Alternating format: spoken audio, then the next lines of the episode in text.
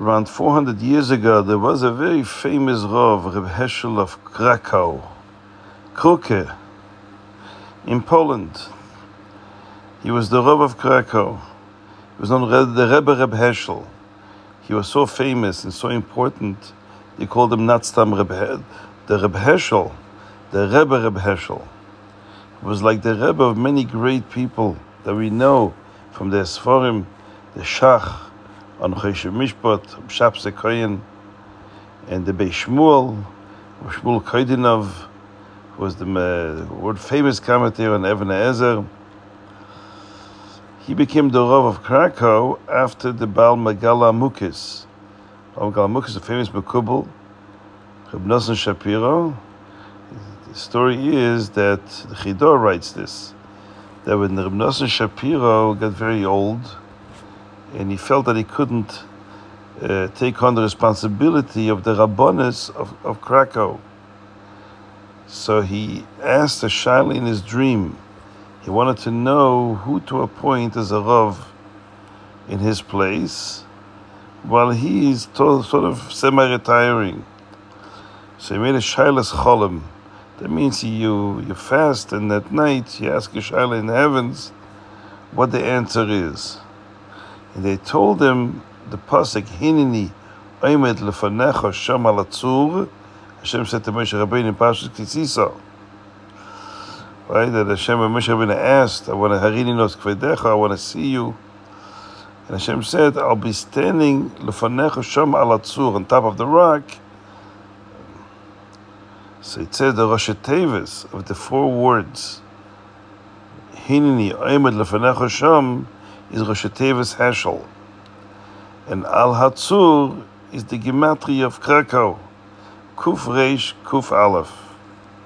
So that's how he became the Rav, the Reb Heschel became the Rav of Krakow. So stories like this, this is related to this parsha. Don't take sheichad. That a judge, a dayan is not to take sheichad.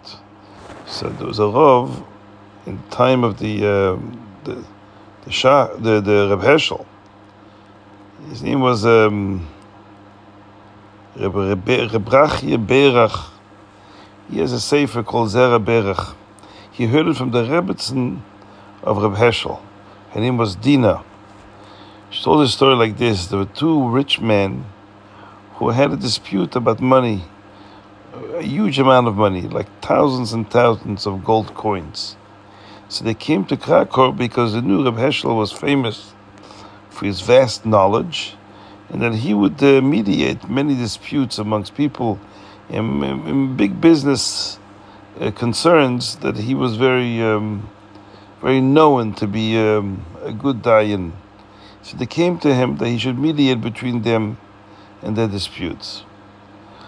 So the one of them managed to precede the other, came to the house of Rabbi Heschel and handed him like a gift a hundred gold coins and said to him, Rebbe, chas v'shalom, my intention is not that you should favor me in your judgment, but I just uh, I'm just giving you a gift because you're taking out the time to uh, mediate between us, and um, of course I would like you to judge this case objectively according to the principles of Torah, and and, and issue a verdict which is correct according to Torah.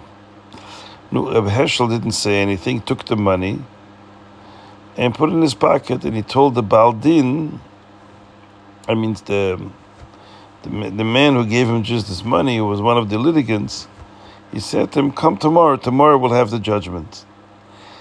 That day, on the evening, he told his wife to prepare a big meal because he wants to invite all his children and his and his, his me see, and he wants them all to be present at this meal. They all gathered together for dinner. And during the dinner, while they were eating and drinking, Reb Heschel took out the hundred gold coins that he just received from this man who's going to be judged by him next day. And he started counting the money on the table. And uh, after everybody watched, Reb Heschel is counting all the money. He then finished counting and then put it into his pocket. So people thought that he's very excited that he got this beautiful gift. They didn't know where he got it from, but they were very. Uh, they saw there was he must have been very excited. He's counting the money, you know. So, but when he finished counting, he turned to his children and to his in-laws, that means his uh, son-in-laws, and said to them, "I want you to know that this money I received as sheikhad, as bribery, and it's forbidden from the Torah to take any bribery." He thought, even though he said differently, but he's hoping that because he bribed me, I will be biased in his favor. But I want you to know I took the money because I wanted to show you the money. And tomorrow I'm planning to give it back to him in front of the Besdin. And I want you to learn from my example. Never ever to be bribed, allow yourself to be bribed by anyone. And uh, that's what he did. The next day he gave back the money and he chastised him he reprimanded him for doing this. Uh, this is a, a, lesson in chinuch, right? The best way of chinuch is to, by example. He wanted them to see his example. It's interesting that the Rebbe Heschel were coming on to Purim with a, a mullik, but he wanted to test a quill. He had to write something. Wanted to see if it writes well. So he would write the word Amalek and then erase it to fulfill the mitzvah of the mitzvah to be erasing the name of Amalek. Uh, this is the story they say about him.